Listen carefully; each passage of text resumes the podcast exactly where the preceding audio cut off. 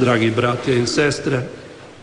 Božja beseda danes govori prav o ozdravljanju, prav o tem, kako je Bog Jezus naš odrešenik. V stari zavezi so bili tisti, ki so bili nalezljivo bolni, izločeni iz družbe. Jezus pa se ne boji dotakniti gobavca, se ne boji dotakniti bolnika in mu tako podeli zdravje in pa predvsem tisto besedo, ki je očiščenje. In ker je Jezus vzel nase vse naše slabosti razen greha, zato je potem moral prebivati na samem, pa kljub temu, pravi evangelist, so vsi prihajali k njemu in tako to želimo storiti tudi mi. Prisluhnimo tudi danes pismu naših slovenskih škofov, ki govori še posebej o bolnikih in pa o tistih, ki za nje skrbijo. Dragi bratje in sestre, prošnjo, prejšnjo nedeljo smo nagovorili vse, ki na različne načine trpijo zaradi telesnih in duševnih bolezni, hkrati pa smo se zahvalili vsem, ki so se sočutno bližino ob trpečih. Omenili smo duhovnike in druge pastoralne delavce ter zdravnike, medicinske sestre, zdravstveno in socialno osebje. Vsi mi bomo zmogli uresničevati svoje poslanstvo, če se bomo v srečanjih z Gospodom nalezli čim več Božjega. Spomnimo se današnjega evangelija, ko se Jezus sreča z gobavcem. Ni ga strah okužbe. Gobavcu dovoli, da mu pride povsem blizu in pred njim pade na kolena. Sočutje do gobavca je bilo močnejše od strahu pred gobavostjo. Jezus v teh okoliščinah izgovori eno najlepših in najbolj božjih misli. Hočem, bodi očiščen. Danes Jezus ozdravlja bolnike na različne načine. V Sloveniji ima vsak bolnik pravico, da ga v bolnišnici ali podobnem zdravstvenem zavodu obišče duhovnik. Temeljno delo bolniških duhovnikov so duhovni pogovori z bolniki, ki to želijo. Tudi do zakramentov ima bolnik neodtuljivo pravico, saj mu omogočajo blaženo večnost v očetovem domu. Ko bolniku priskrbimo zdravstveno pomoč, moramo takoj poskrbeti tudi za prejem zakramentov. Bolniki, ki prihajajo na zdravljenje v bolnišnico, naj po možnosti že doma opravijo spoved, prejmejo sveto obhajilo in po potrebi tudi bolniško maziljenje. Bolnikom, ki so nevarno bolni ali oslabeli, zelo priporočamo zakrament bolniškega maziljenja. Ta zakrament ne napoveduje smrti bolnika, ampak mu daje novo upanje, novo moč za spoprijemanje s trpljenjem ter pogosto tudi zdravje na telesu. Bolnik ali starejši lahko zakrament bolniškega maziljenja prejme veliko krat, vsakokrat, ko se mu bolezen ali stanje poslabša. Po prevodu iz grškega jezika bi ga lahko imenovali zakrament opešanih, kot je pojasnil eden od slovenskih škofov. Nezavestnim bolnikom in bolnikom posebno težkem telesnem in duševnem stanju naj zakrament omogočijo svojci in znanci.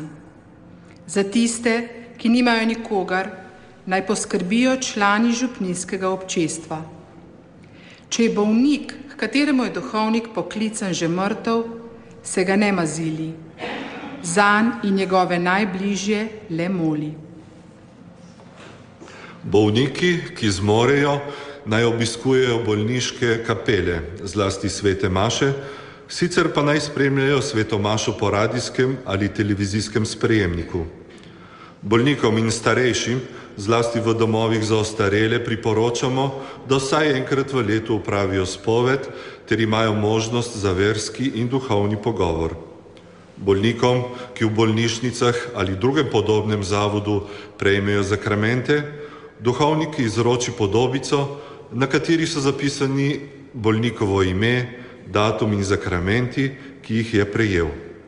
Podobica je potrdilo za sorodnike in duhovnika, ob prijavi pogreba, če bolnik umre. Spregovorili bomo še o 32. svetovnem dnevu bolnikov, ki ga obhajamo na god Luške Matere Božje, to je prav danes. Uvedel ga je sveti Pavel, Janez Pavel II., ki ga je takole usmislil.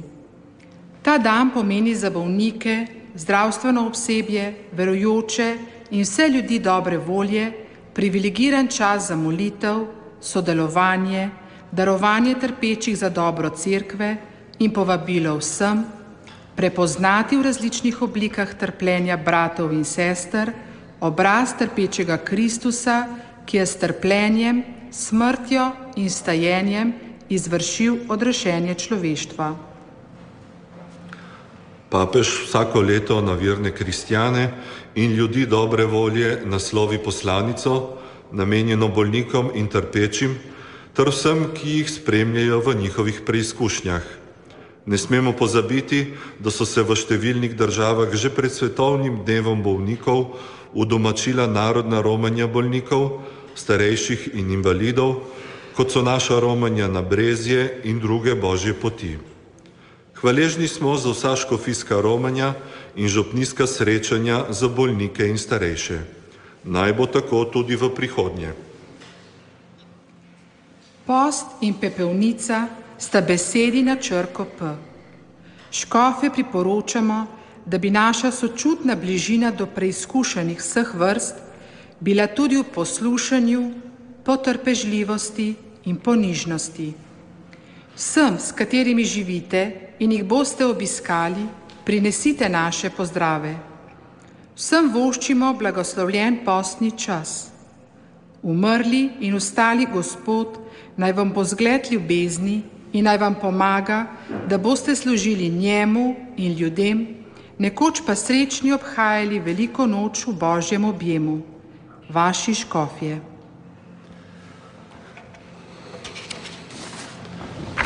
Povzemimo še kratko papeževo poslanico, ki je dal naslov Ni dobro, da je človek sam. Zdravljenje bolnih z zdravljenjem odnosov. V času epidemije COVID-19 smo izkusili, kaj pomeni biti sam. Še posebej mnogi, ki so bili sami v bolnišnicah in so tudi zadnjo uro morali dočakati sami, čeprav s pomočjo zdravstvenega osebja, a vendar daleč od svojih družin. Druga bolečina je trpljenje in samota tistih, ki so zaradi vojne, najhujše družbene bolezni, ki prizadene najbolj, ranljivi, najbolj ranljive, ostali brez podpore in pomoči.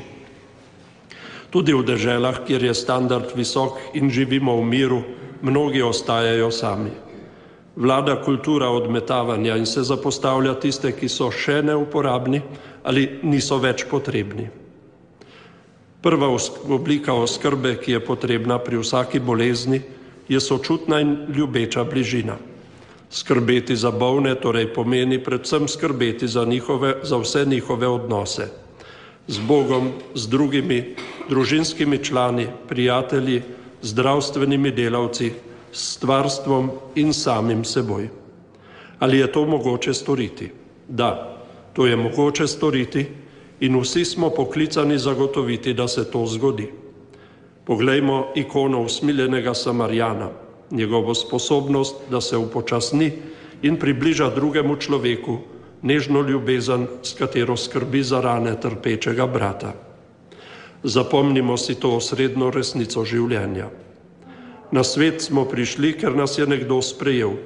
Ustvarjeni smo za ljubezen, poklicani smo k občestvu in bratstvu. Ta vidik našega življenja je tisto, kar nas ohranja, še posebej v času bolezni in ranljivosti in tudi prva terapija, ki jo moramo sprejeti vsi, da bi pozdravili bolezni družbe, v kateri živimo.